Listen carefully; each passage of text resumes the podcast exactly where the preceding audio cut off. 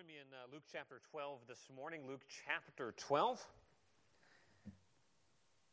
We're continuing on with our, our study through the, the third gospel, and we're in the midst of Luke 12, which is a passage that's full of warnings about these dangers that uh, exist that lurk against our souls. If you follow along as I begin reading in Luke 12, verse 13.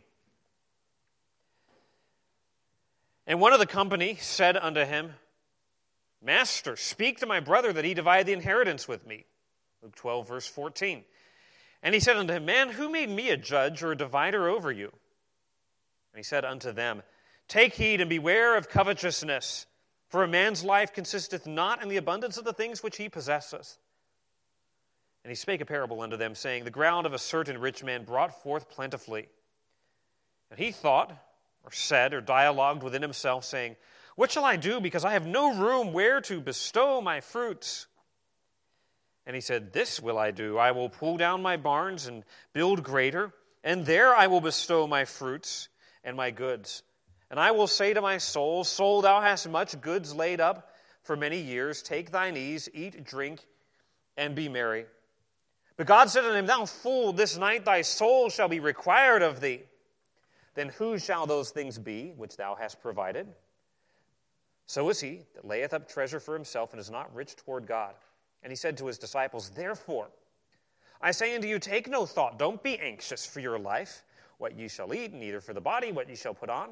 The life is more than meat, and the body is more than raiment. Consider the ravens, for they neither sow nor reap, which neither have storehouse nor barn, and God feedeth them. How much more are ye better, more valuable than the fowls? And which of you, by taking thought, by being anxious, can add to his stature one cubit? And if he then be not able to do that which is least, why take ye thought for the rest? Consider the lilies, how they grow. They toil not, they spin not. And yet I say unto you that Solomon in all his glory was not arrayed like one of these.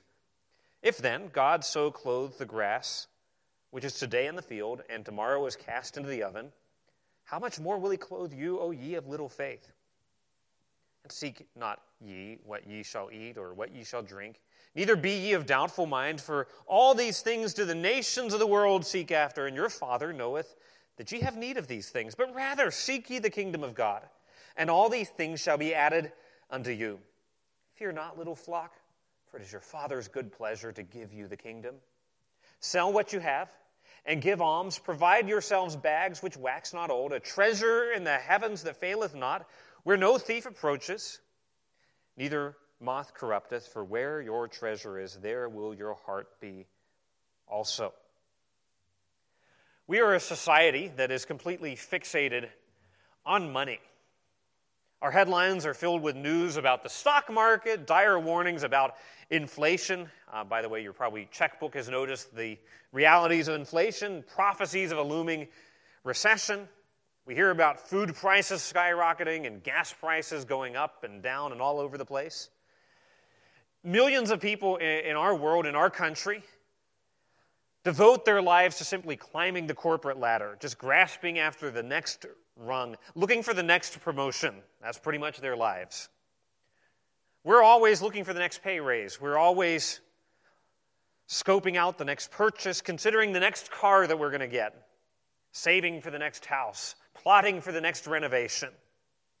And as a result of this fixation that we have on money and stuff, by the way, we are the most prosperous society that has ever existed in human history. United States of America in the 21st century, you could not live in a safer, more prosperous society. We've got our problems, I get that. But we have more prosperity, more money, more wealth than ever before, and yet we are a frantic, we are an anxious, we are an unhappy people. We're driven by devotion to the dollar. Our happiness and our security all too often rides on the roller coaster of our bank balance and the stock market. Our joy has been so entwined with the success of our jobs and the amount of money in the bank that our joy is built on shifting sands. We, we weave ropes out of sand. That's precisely the point Jesus is making. Did you notice verse 22? He had a therefore. He's, he's warning against greed in verses 13 to 21. And then he says, therefore, don't be anxious. That greed and anxiety are linked together by materialism. In verse 15, he says, Take, take heed and beware of covetousness, for a life, a man's life consists, consists not in the abundance of the things he possesses. He says, There is more to life than stuff. And then he makes the same point in verse 23. For life is more than meat, and the body is more than raiment. Materialism is that worldview that reduces life to material stuff. That says the meaning and the value of life is about money, it is about possessions, it is about what you have. That's materialism. And you don't have to be sort of a philosophical materialist like a, a, Marxist or something to have a materialistic outlook. If you find your joy and your happiness and your well being and your security is dependent on stuff or position or prestige, you might well be giving into a materialistic worldview. So that's what Jesus is addressing in these two big chunks of Scripture. Now, what we're going to do is we're going to split this into two. This week we'll deal with the, the greed side of the equation. And then after Easter, we'll pick back up with the verse 22 dealing with anxiety. But I want you to understand from the outset greed and anxiety grow out of the same soil of materialism. Right? If you have anxiety in your life, it is because you have a materialistic outlook. Right? And so that, that materialism may not look like greed, it might look like anxiety about, I don't know if I'm going to have enough stuff. That's also materialism. Both are an expression of materialism. Now, speaking of greed, greed is something that just seems so normal in our lives. If we were to sort of do a poll this morning of, you know, what are the most serious sins that are afflicting our culture today? What are the things that really need to be addressed? We might get to greed eventually, but we might think about the violence that just seems to be escalating, the spike in, in, in, in, crime and homicides that just shot up in the last couple of years. We might be thinking about the, the big push of transgenderism, which is indeed a very serious and sobering thing that we need to think carefully about as Christians. We might think about the rampant immorality. We might think about the Holocaust of abortion. And these are very, very serious sins about which the Bible speaks. By no means am I, am I downplaying them. The Bible speaks clearly to those. But isn't it easier to think about the sins that exist in the world around us than to think about the sins that lurk in our hearts within us? Isn't it easier to think about what, man, what's going on out in San Francisco or Washington, D.C., than what is going on in, in, in my heart right here? And greed is one of those things that just seems so normal. A study was done a few years ago thinking about greed, asking people, is greed necessary for success? 46% of people thankfully says, no, it's not necessary for success. Success is more than greed. But 50% of people said, yeah, greed is necessary for success. If you're going to be successful, there needs to be some greed. Just don't be too upfront about it. Because that same study showed that most people regard, 78% of people say that greed is morally wrong. So that means there's a bunch of people who say it's wrong, but if you want to be successful, you got to kind of nurture the greed, just kind of keep it under the table. Greed seems normal to our lives. It seems so endemic to our society. It seems so necessary even to our capitalistic economy that, man, you got to be greedy and the profit motive and all these things. If it seems so normal to the human condition, why does Jesus make such a big deal about it in a chapter that is full of dire warnings about the eternal destiny of souls? What is so dangerous about greed? Because, like I said, this is not one of those sins that we're all like, man, this is a sin that is deadly, eternally serious. Yeah, it's a problem. But why does Jesus take it so seriously? Well, what I want to do is walk through this passage, and I want us to see four reasons why greed is so dangerous. Why is greed dangerous? Why is covetousness, that's the, the way the word's translated in verse 15, why is it so dangerous? Well, number one, greed divides. Greed divides. Verse 13, one of, the, one of the crowd says to him, Teacher, speak to my brother and tell him to inv- divide the inheritance with me. Now, just a little bit of context. Back in verse 1, we, we find out that there was a, a multitude gathered together. It was an innumerable multitude of people, insomuch that people are, are walking on top of each other. We have this enormous crowd of people pressing in on Jesus. And Jesus has just had this confrontation with the scribes and Pharisees, and now he is warning primarily the disciples. And so we've kind of got this, this different dynamic going on with the audience. There's the disciples that Jesus is speaking primarily to, but then there's the crowds who are obviously overhearing everything he says. And then there's this single individual who kind of interrupts Jesus. Now, last week he began these warnings against these seven deadly dangers. He warned against hypocrisy and against fear and against shame, primarily speaking to the disciples. And then this dude just kind of like speaks up in the middle of, you know, here's Jesus just speaking, and someone, it's like one of y'all jumping up and be like, hey, Pastor, could you uh, mediate between me and my brother? We're having a dispute about the inheritance. It almost seems kind of like, hey, why don't you wait until after the service when we're shaking hands? And this guy just jumps out and he's very, uh, you know, very aggressive about it and asking Jesus to help mediate a dispute between him and his brother. Now, there's not any hint that the man is concerned about the relationship. We know Psalm 133 says, How good and beautiful it is for brethren to dwell together in unity. That's not his motivation. His motivation is after the money. According to Jewish law, and you can read about this in Deuteronomy, the normal way things work is, you know, when dad dies, the inheritance gets divided among the kids. The oldest sibling, the firstborn, gets a double portion above the rest just because he's carrying on the family name. What might have happened here is maybe the older sibling just took everything and left the younger sibling out in the cold. There's, there's the very real possibility that there's injustice going on here. Or maybe the younger sibling's like, hey, I know that's the way things are, that, the, that tradition and the law is saying that the older sibling gets a double portion. But Jesus, you seem to be kind of a radical who's overturning tradition, so maybe you could work out a more egalitarian way where we all get the same thing and the wealth gets spread around. I, I don't know what his motivation is. But basically, he wants Jesus to step in. By the way, that was a common function for rabbis.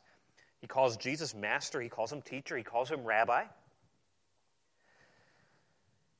Jesus, the, the, the, man does not say, Jesus, we're having a hard time figuring this out. Could you step in so the relationship is preserved? No, he's not concerned about preserving the relationship, but getting the money. Jesus' response tells us that the man is driven by greed. Now, I want you to notice this greed has divided a man and his brother.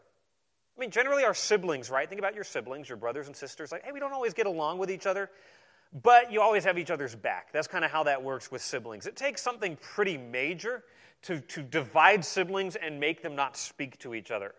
But you know what one of those things is? Money. Money. Greed will divide siblings that would normally love each other, would normally get along with each other, would normally work through things. Greed has driven this man and his brother apart. How many marriages Maybe you think of situations, maybe you think of your, your own life. How many marriages have been mangled by material, materialism?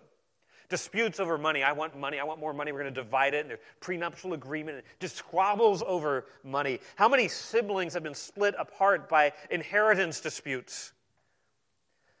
How many dads have become workaholics and have, in effect, become absentee fathers because they are driven by greed? We just see more money. And it all comes under the guise of I want to, quote unquote, provide for my family when you're not providing the most basic thing, which is a relationship.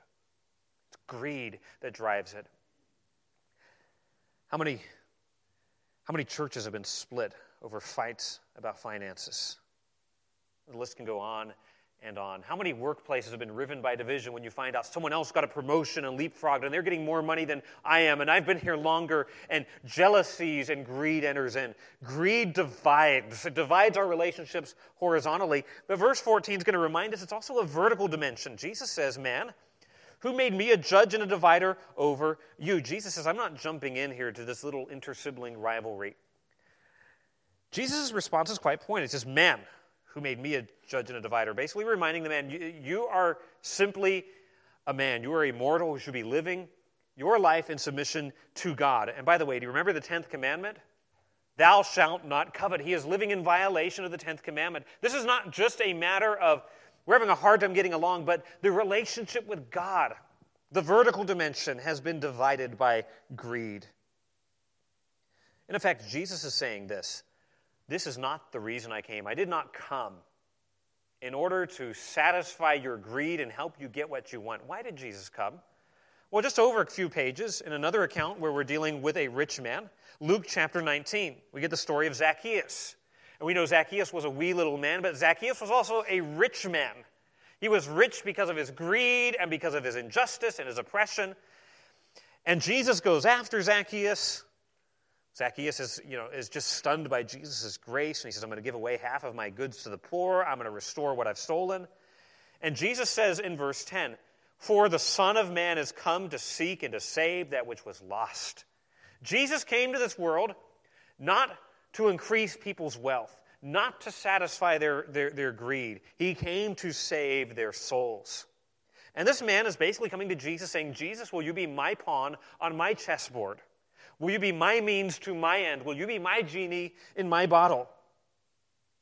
Leon Morris put it well. He said, Jesus came to bring people to God, not to bring property to people. Now, there's a whole theology out there today that basically says Jesus came to bring property to you, to make you wealthy and healthy, and to give you success and to make your life really good. Listen, that theology might, you know, might sound really good and sound plausible in prosperous America in the 21st century. That kind of theology will not stand in a concentration camp. That kind of theology will not last when persecution comes along. It'll be proven to be demonstrably false when difficulty, when sickness comes along. Jesus did not come to indulge our greed. Now, in one sense, Jesus is the judge. Who made me a judge and a divider over you? Jesus, in effect, is saying, Your concern should be much larger than just dividing the inheritance. You are one day going to stand before the judge of the universe. Your, your life is going to be examined and scrutinized by him and held to the standard of his law. Jesus is indeed the judge, the judge of the universe, and he is far more concerned about how greed corrodes the soul than he is about how an inheritance is being divided justly or unjustly. So, behind the man's request, Jesus hears a greedy heart. He detects a covetous soul. And he knows this problem is not one that is just limited to this guy. So, notice verse 15. And he said unto them, so now he turns around and he addresses the entire crowd. Remember, there's multitudes, thousands of people, and Jesus is like, this is a message that just this guy doesn't need to hear. This is not just a problem that one person has. Greed is endemic to every human heart. So Jesus is going to now warn the entire crowd against the dangers of greed. So the first danger of greed is greed divides. It divides horizontally. Maybe you've seen that in your life. Maybe you're experiencing that right now. Greed is what needs to be dealt with. The love of money is the root of all kinds of evils. But it also divides vertically, it ruptures the relationship with our Creator. But here's a second reason why greed is dangerous greed deceives. Verse 15 greed deceives. Take heed and beware of covetousness. Now, Jesus would not have to say, watch out, be on guard, if greed were something that were glaringly obvious. Right? You only have to say, watch out and be careful if there's a danger that could sneak up on you. Things that are very obvious in front of us, we to be like, oh, be careful, watch out. Well, it's like, okay, I see, you know, that, that's right there in front of me. Greed is an insidious sin that we must guard against. It is deceptive. And the, the way this is worded, it is, a, it is a present imperative, which means always be on your guard, always be watching out, always be paying attention. This is not a one time I checked the box, I was greedy one time and not anymore. But this is a, a sin against which we must always be alert. So, now what is greed? We've been talking already for quite a while. We haven't actually defined greed. I think we sort of know what it is, but let me go ahead and define it. Uh, the, the, word underlying it is actually kind of a, a, really like the word sounds like what is this pleonexia. Like really sounds like a bad thing. Pleonexia. It, it is the state of desiring to have more than one's due. All right, there are certain things that food and raiment let us therewith be content. Greed is saying, I want, I want more. It is insatiableness, it is avarice, it is covetousness. We could just simply define it it's the thirst for more. It's always wanting more. I want more money, a bigger house, another vehicle, a newer this, greater prestige, greater prominence, more security. At the bottom of it, greed is about desire. So the 10th commandment, thou shalt not covet, the 10 commandments don't simply deal with behavior, they deal with motivation and with the heart. Proverbs 21 26 describes the greedy man. It says, he coveteth greedily all the day long, but the righteous giveth and spareth not. There's the opposite of greed is, is generosity. But it's this, this constant desiring. Greed can never satisfy. Ecclesiastes 5.10 says, He that loveth silver shall not be satisfied with silver. You believe the lie. It starts when you're a kid. If I could just have one more toy, then I'll be happy get older. If only I could have a, a, car, then I would be happy. If only I could have a house. Well, if only I could have a bigger house. If only I could have a house that has new granite countertops. Like, if only I could have more, a, a better job, a better position, a better paycheck. Trying to quench the soul's thirst with materialism is like trying to satisfy physical thirst with salt water. Right? It's going to leave you more and more thirsty than when you went, and it will eventually kill you. It might seem like a good idea if you're out there, you know, floating around on a raft out in the Pacific Ocean.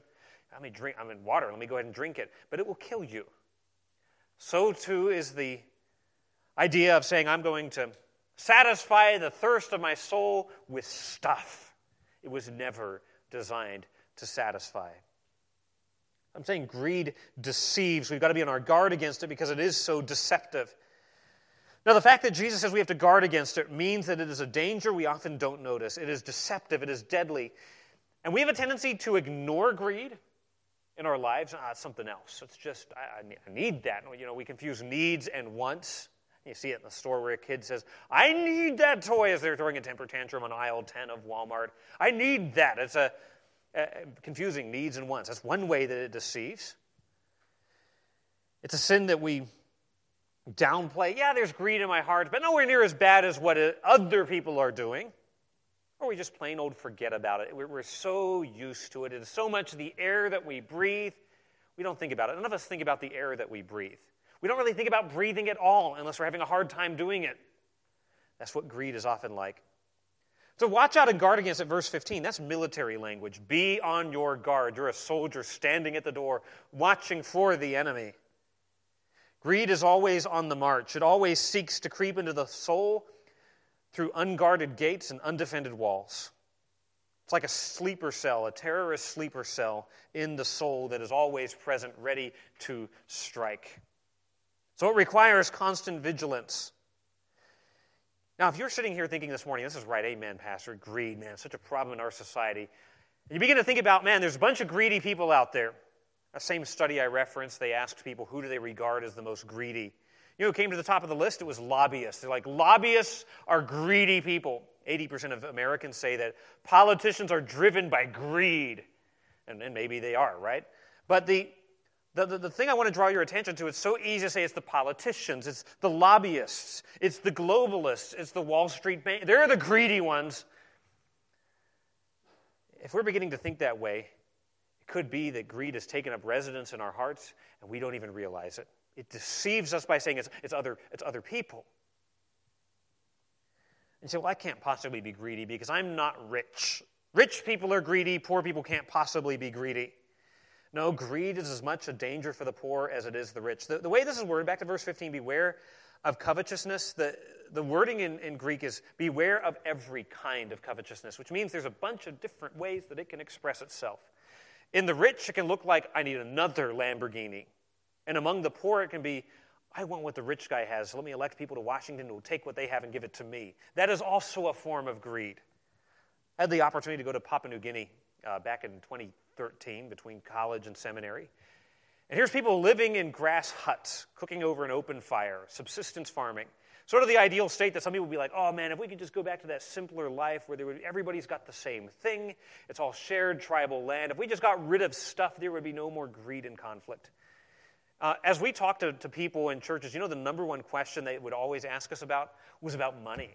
Like, here's people who didn't have any money and were very much consumed with concerns about money. Like, what are you going to buy? There's like nothing out there's a market. You can buy rice, you can buy some ramen noodles, and that's it. That's all that's for sale out here. And they're consumed with money. It was very eye opening.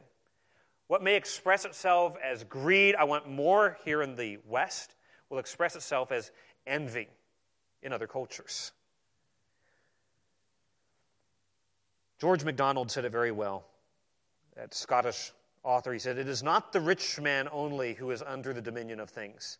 They too are slaves who, having no money, are unhappy for the lack of it. So you're saying here, I'm not really happy because I don't have enough. Greed has taken up residence in your soul. And you might have lots of money and be like, yeah, but I want a little bit more. Greed has taken up residence in your soul. It is deceptive. That is what makes it so dangerous. If it were a really obvious kind of invasion, Jesus wouldn't have to warn against it. So he goes on in verse 15. Now we're parking here in verse 15 because this is the core principle of what Jesus is going to work out all the way through verse 34. I promise I'm not going to spend this much time on the other verses. The end of verse 34 take heed and beware of covetousness. For, now he's going to give an explanation. He's given a warning, and when you see the word for, now we're getting an explanation. We're getting a reason. Why the warning? For a man's life consists, consists not in the abundance of the things which he possesses. Materialism says life is defined by how much you have. Talk about someone's personal worth, right? Their life is measured in how much how many billions of dollars that they own. Like that's that's their worth in life. No, Jesus says there's so much more. He says greed is foolish because life does not consist in the abundance of possessions. True living, true life is not about having lots and lots of stuff. Greed arises out of that worldview that makes money, possessions, and status. Mind you, remember, greed can be about intangibles, about, well, people notice me, people look at me, people, people see my importance. This is the worldview. This is the air that we breathe. This is the context in which we live. And if we're not careful, we'll give into it. Greed is deceptive in that it misdefines reality. This is a fundamental misdefinition of what is reality, what is life all about. It's about getting stuff. So dangerous. It ignores the transcendent and it fixates on the immanent. It is oblivious to the eternal and consumed with the temporal. And that is not reality. That's not reality. Listen, greed is very deceptive. It's all these different ways that it can show up. We can convince ourselves as other people it's not us, but Jesus says to the whole crowd, which, by the way, were primarily peasant farmers hey, peasant farmers, watch out. Watch out for greed. Let's move on to a third reason. Why is greed dangerous? Why, why, why is it a poison we got to watch out for? Well, number three, it distorts. So it divides vertically, horizontally, it deceives but it distorts. Jesus now tells a parable. This is what Jesus loves to do is answer a question or an assumed question by giving a parable. And a parable is a is a story that usually has a, a single point of comparison. Sometimes there's multiple points, but usually there's a main point that he's saying, here it is, here's the moral of the story. These usually are not true stories, but they're illustrations taken from common life. So he tells them a parable, a, comparison, saying, The ground of a certain rich man brought forth plentifully. Okay, nothing wrong with that. Um, nothing wrong with being successful, nothing wrong with having wealth. Uh, you could read Luke in such a way where Luke is always going after the rich. It's not that he's saying rich, being rich is wrong, but he is saying that trusting in riches and finding your worth in riches and forgetting God because of your riches, that's a problem. Remember who Luke is writing to? All the way back in chapter 1. He's writing to whom? Most excellent Theophilus. Most excellent. He's probably some kind of a Roman official. He's probably a rich guy. I, I, I tend to think that Theophilus was not yet a Christian, so Luke is writing this treatise in volume 1, book of Luke, volume 2, book of Acts, to, to, to demonstrate him. Here's what Christianity is all about. And it's interesting that Luke will include stories that neither Matthew, Mark, nor John include that have to do with riches. This story we're dealing with, by the way, is only found in Luke's gospel, which means it pertains uniquely to Luke's purpose. All right, that's a good way to understand what's going on here. Why does Luke come back to deal with riches? He's going to tell a famous parable in Luke 16 about the rich man and Lazarus, only in Luke's gospel. Luke 19, we get the story of Lazarus, of, Zacchaeus, that's only found in Luke's gospel. Why this emphasis on the rich? Because Luke is the evangelist to the rich. Luke is not some kind of Marxist out in the street saying, get rid of the rich and take their stuff and get. No, he's saying, those of you who are rich, you have a unique danger, a unique distortion to reality, and I'm calling you to repentance.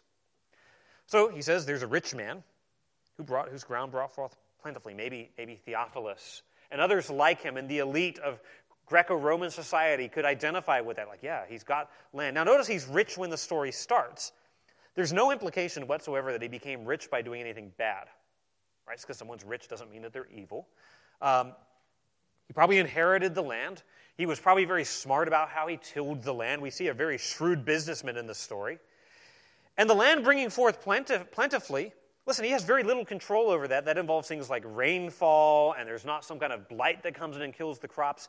All of that is owing to God's blessing and God's providence. The, the rain falls on the just, on the unjust, the sun rises on the just and on the unjust. So, in what way is there distortion? Well, verse 17, he thought within himself, saying, What shall I do? You know something got skipped over? He never thanked God. See, how does greed distort? Greed distorts by making it so easy for us to forget God.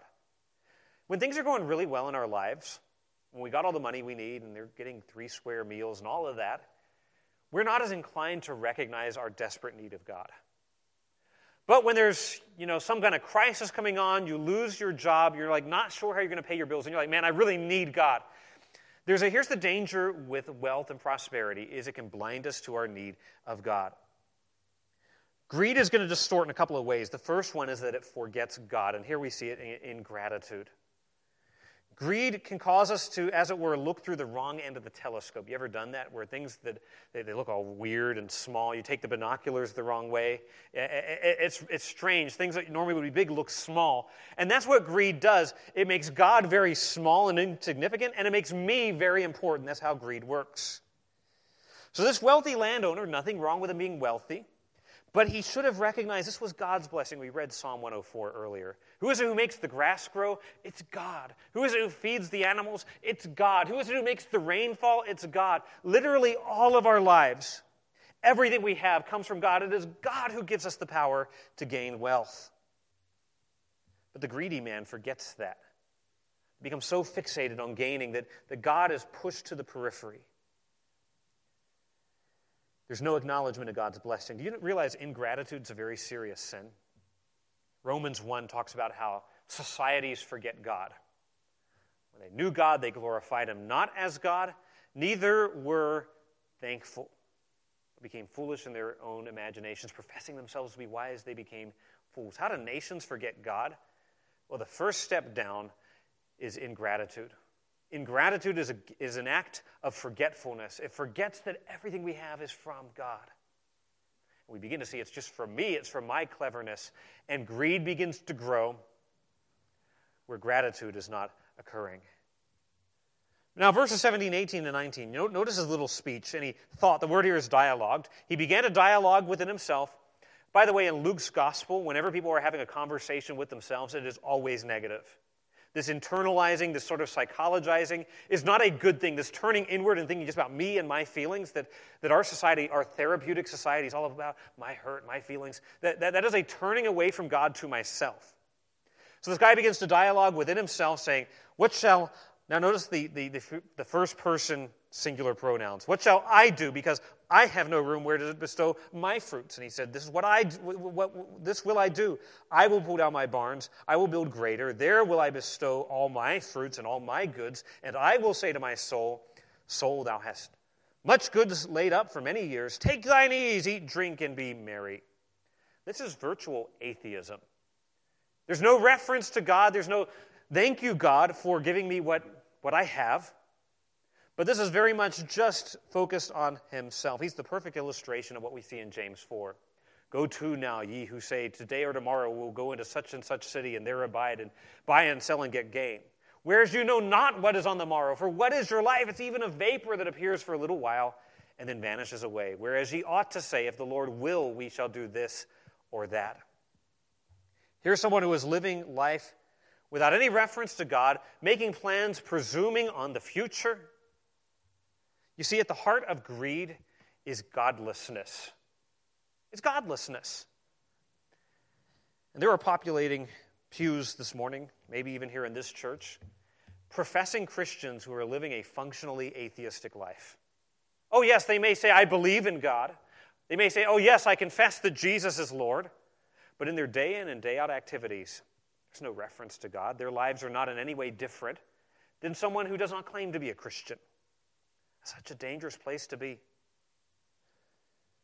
The danger of wealth is that wealth can anesthetize our conscience. It make us no longer feel things that are right or wrong. Back in Deuteronomy 6, just jump back there with me to the, the book of Deuteronomy. The, the nation of Israel, they're getting ready to go into the land of Canaan.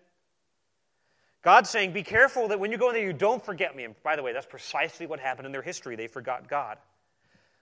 Deuteronomy 6 in verse 10, this is Moses saying, You're going to go into this land. It's going to be a land full of milk and honey. It's going to be a place of prosperity. It's going to be awesome. Deuteronomy 6 and verse 10.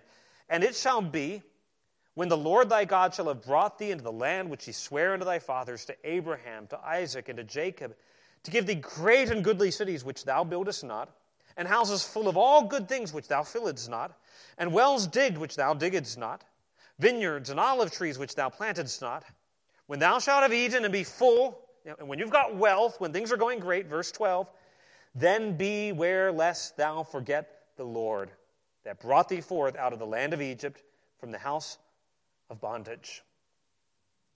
The danger of wealth is it can make us forget God. Listen, when we are dealing with money, it is like you have a high voltage wire that has no insulation on it. It's dangerous. Now, there's a way to handle that safely, but it is so dangerous. It's so dangerous. Do you view handling money as, man, I, am dealing with radioactive material that could, could get a cancer into my soul? Or is money just, ah, oh, yeah, whatever? Do we see the dangers that wealth could corrupt our hearts? Wealth itself is not bad, but there is a danger to our souls. It can distort reality by pushing God to the side, by causing us to forget God. Can give us a false sense of independence from God. Revelation 3 describes, remember the church at Laodicea? I am rich and increased with goods and have need of nothing. That does not describe the American church today. I don't know what does. I'm rich, I'm increased with goods, we got lots of stuff, we got beautiful buildings, we've got nice bank accounts. We have need of nothing. And among that nothing, we begin to think we don't need God. Careful. When God becomes a nice add on to your life and not a necessity, greed very well may have taken over. We may be trusting in wealth rather than trusting in God. Now, back to our, our text, Luke 12.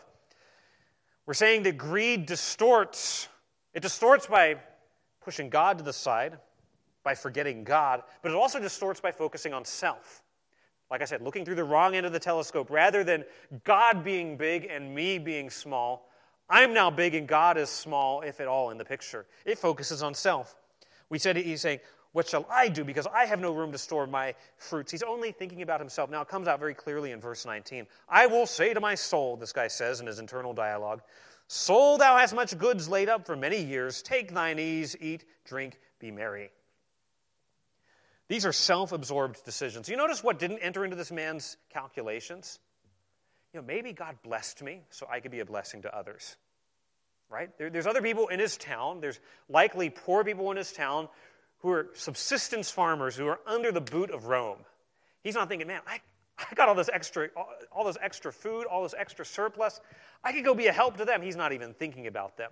There's just this isolated focus on self. Tearing down the barns, building bigger barns, storing his stuff is thinking, okay, this year the price of grain is really low because everybody presumably had a good harvest.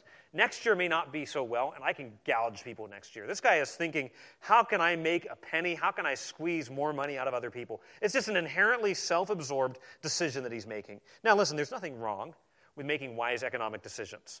Not suggesting that at all. But there is something profoundly wrong when we are driven by selfish aims. Verse 19, there, are, there, there is an incredible truckload of assumptions here. I've got much goods laid up for many years. What is he doing? He's presuming that he has many years ahead. I'm retiring at 65. I've got goods laid up for the next 30 years. And you're like, really? What are you gonna, how are you going to enjoy that?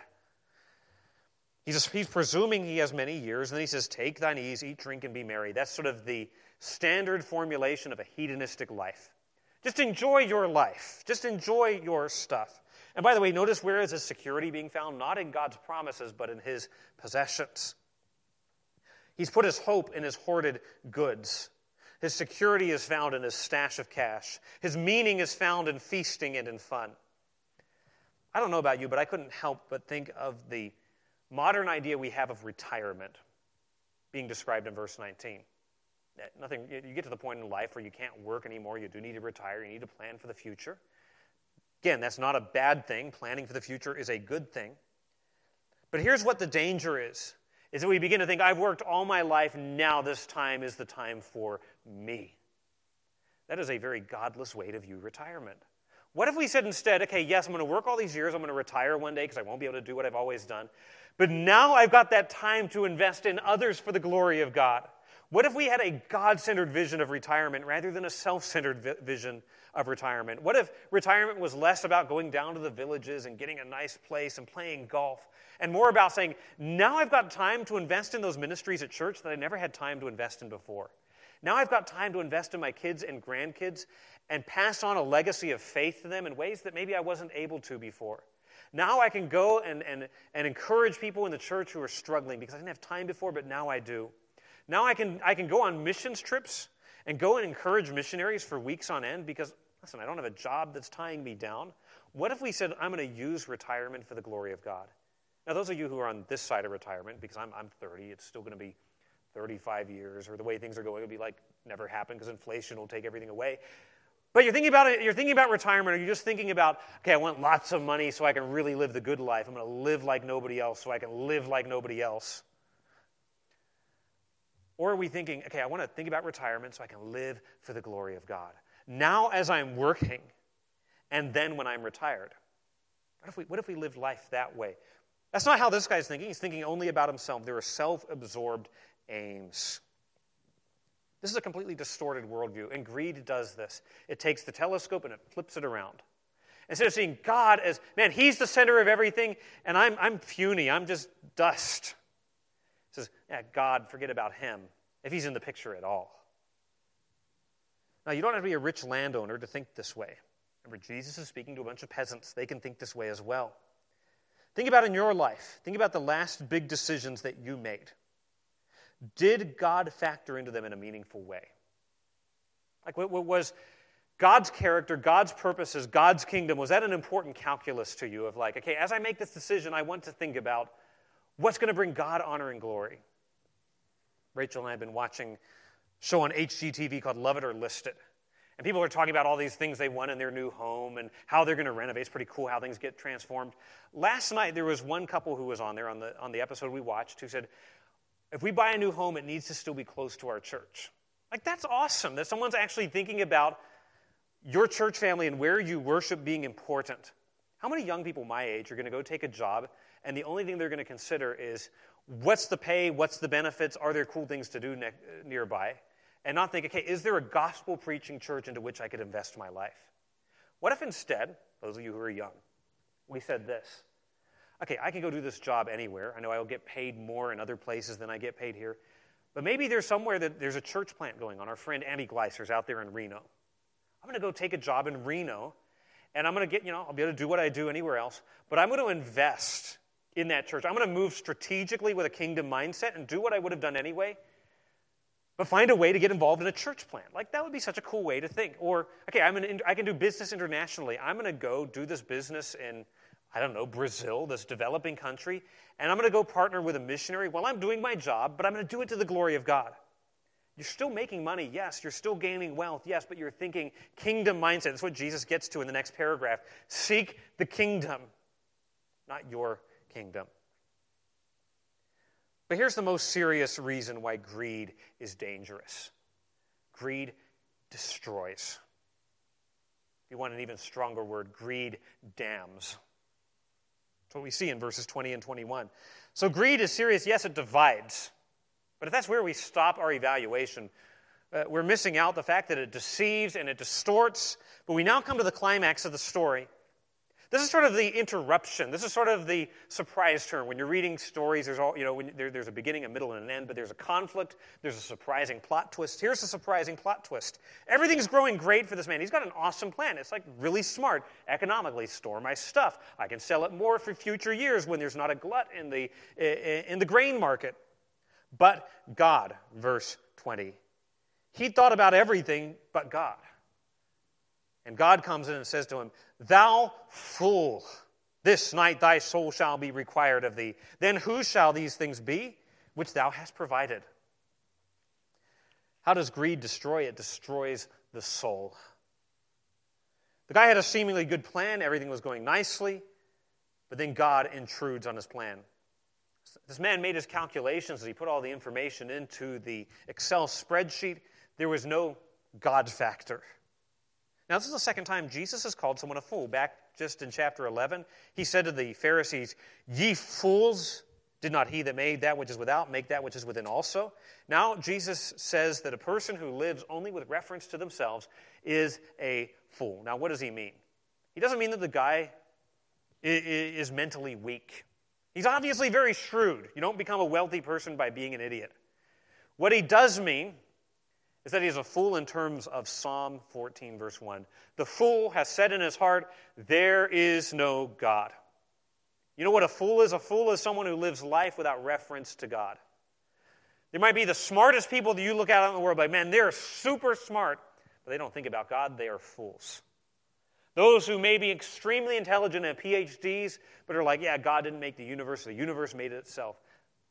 They're fools in that sense, in that moral evaluation. To be a fool is to lack divine awareness. To be a fool, you simply live life as if this is all there is.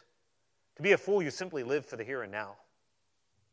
Now, in verse 19, the man had made plans for many years to come, presuming on the future. God says to him, This very night your soul is required.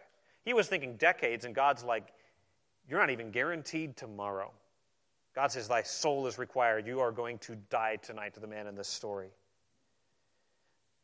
Many years to come, verses that very night, Jesus makes a similar point down in verse 28. If God so clothed the grass which today is in the field and tomorrow is cast into the oven, how much more will he clothe you, O ye of little faith? Our lives are so brief. Our lives are like the vapor that appears for a little while and then vanishes away. Our lives are like smoke that ascends and then dissipates. Life is brief, life is fragile. And God is the one who holds our every breath in his hands. We're not in control. We may think, oh, yeah, I'll think about God later on in my life. We're not guaranteed later on. Our lives hang, as it were, by a slender thread over a Grand Canyon of eternity. We're just a single, a single heartbeat away from exiting this life and then standing before the creator of the universe. And at that point, there's no do overs, there's no second chances, but it is appointed unto man once to die. Then after this, the judgment. And one day, the dead will stand before God, small and great, and give an account. And whosoever was not found written in the book of life is cast into the lake of fire. This is what we are dealing with. We are dealing with matters of infinite seriousness. And listen, some of you will go through life saying, Yeah, yeah, yeah, I know that, but I'm just focused on my job.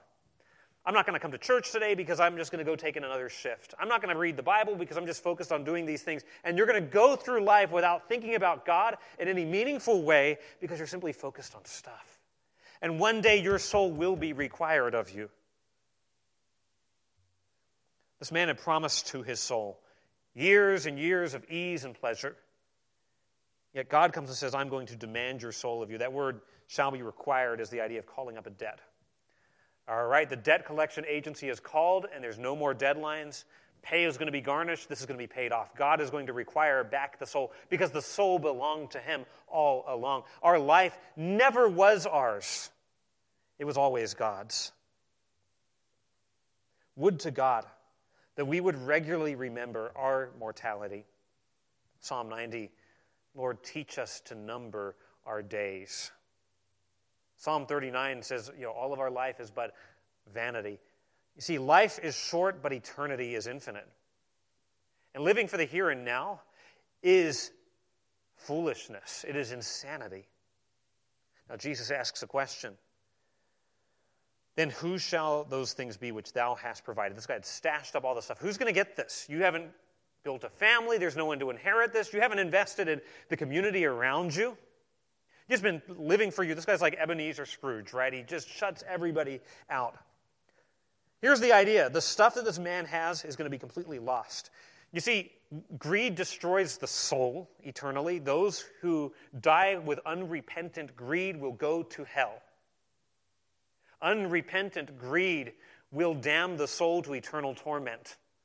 Sin that is not dealt with, sin that is not repented of, sin that is not paid for by Christ will be paid for in the fires of hell, where their worm dieth not and the fire is not quenched. But it not only does greed destroy the soul, it destroys wealth. You say, I'm investing in all this stuff, and then you die, and it's no good to you. His full granaries, his life savings could do nothing for his soul. All the goods this man had stored up for himself would be of no use when the debt was called up. It'd be like knowing, hey, I've got to pay back my debts in dollars and cents, and I've invested in monopoly money. All right, that was a smart move or you invested in the ruble, man, that, that would, it's not going to do any good for you. His goods would be no good. He'd invested in currency that could not be exchanged. Invested in monopoly money, and its use ended when the game concluded. In the end, he'd forfeit his soul, he'd forfeit his wealth. You see, because no amount of money can prevent death. Oh, you can pay for some really good treatment in the hospital and maybe get another year or two out of it. But it can't prevent death. No amount of money can pay for sin. No amount of money can avert God's wrath. No amount of money can bribe the judge of all the earth. Judgment day is going to come, and the dead will stand before God, small and great. Donald Trump, Elon Musk, Jeff Bezos, Bill Gates will be in exactly the same boat as people whose names we've never heard of. Financial prowess will mean nothing. The only deliverance on Judgment Day is not accumulating wealth. The only deliverance on Judgment Day is not by being religious, it's not by being a good person. It is Christ and Christ alone. Thou must save, and thou alone. In my hand no price I bring, simply to thy cross I cling. All of us are greedy sinners. There's greed in all of our hearts, and greed will destroy. The only way that we can be delivered from greed is to be delivered by Christ, is for Christ to take the punishment of our greed on himself and pay the penalty. Only then can greedy sinners like you and me be forgiven. It's not something we can do. It's not, I'm going to try really hard to not be a greedy person and then I'll make my way to heaven. No, it's recognizing I am a greedy person and I'm much more, I'm much worse. I'm a sinner who has violated God's law, and Jesus died for sinners like me. He came to seek and to save that which was what? Lost. Christ Jesus came into the world to save who? Sinners, of whom I am chief. The only way to be delivered on Judgment Day is not to accumulate your wealth, but is to run to Christ. To run to Christ. So, how do we deal with this danger? got to be born again. See, greed is not just something we do, it's something that's rooted very deeply in our desires. You ever tried to change the things you desire? I'm going to quit liking potato chips. It's like, oh, I still like them. It's just, eh, we do not have the capacity to change our own hearts. We've got to get a new heart, and that's called the new birth. Unless a man is born again, he will not see the kingdom. Those who have greedy and wicked hearts will not enter the kingdom. We've got to get new hearts. We've got to have a new birth. Got to put our trust in Jesus Christ and Him alone. And if you're here today and there's never been that kind of radical change in your heart, I would urge you, I would beg you today, turn to Christ. Quit trusting yourself. Quit hoping that Judgment Day God will just overlook your sin and just kind of let you in out of just being nice. And trust Jesus and Him alone. How do we deal with greed? We have to be born again. We also need to learn to worship God. Colossians 3 5, that Ryan talked about last Sunday. Paul says covetousness is idolatry, it is a form of false worship. Which tells me this that the way to deal with covetousness, get this, is to worship God rather than stuff. Okay, if I'm covetous, it's because I'm really worshiping stuff rather than God. So I drive out covetousness with worshiping God by being so delighted and so overwhelmed with the glory and the goodness and the majesty of God that I don't need stuff to make me happy. When God is my joy, when God is my delight, when God is my satisfaction, when He is all I need, when I am complete in Christ, when I can say, Blessed assurance, Jesus is mine, stuff will have no hold on my heart. Deuteronomy 8, verse 10, gave us the opposite of Deuteronomy 6 that we looked at earlier. It says, When you get to that land, make sure that you thank God.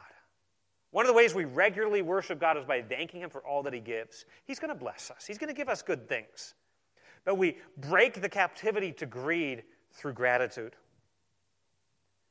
Here's how, also how we deal with this we deal with greed, we deal with covetousness with a new birth. We deal with covetousness, we deal with greed by developing a heart of worship. We deal with greed by learning contentment. Hebrews 13 says, Let your lifestyle, your conversation be without covetousness, and be content with such things as ye have. So greed says, I'll be happy when I have what I want. I want stuff, I don't have it. When I get it, then I'll be happy. Contentment says, I'm going to want what I have. God's given it to me, and so I'm going to say, I'm going to enjoy it. I'm going to thank God for it. I'm going to recognize His kindness in giving me what I have. And if He's chosen to give me this, this is what He knows I need. And if He's not given it to me, it's because He knows better than I know. And finally, you give to others. Say, man, I, I, do have a greedy heart. I'm a Christian. I know I'm born again, but greed still lurks. We still have this fallen flesh that we deal with. Drive out greed with generosity. Where your treasure is, there your heart will be also. I want to conclude with this word from the Old Testament, the Old Testament proverb, proverb uh, prophet Habakkuk. He's looking to a day when judgment's going to fall on Judah.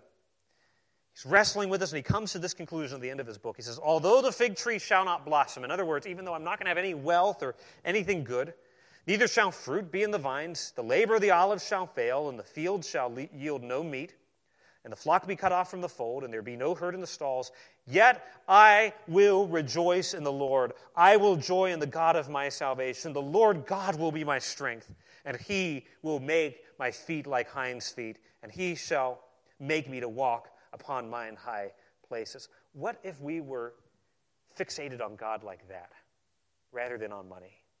Father, drive out greed from our hearts, from our souls. Drive it out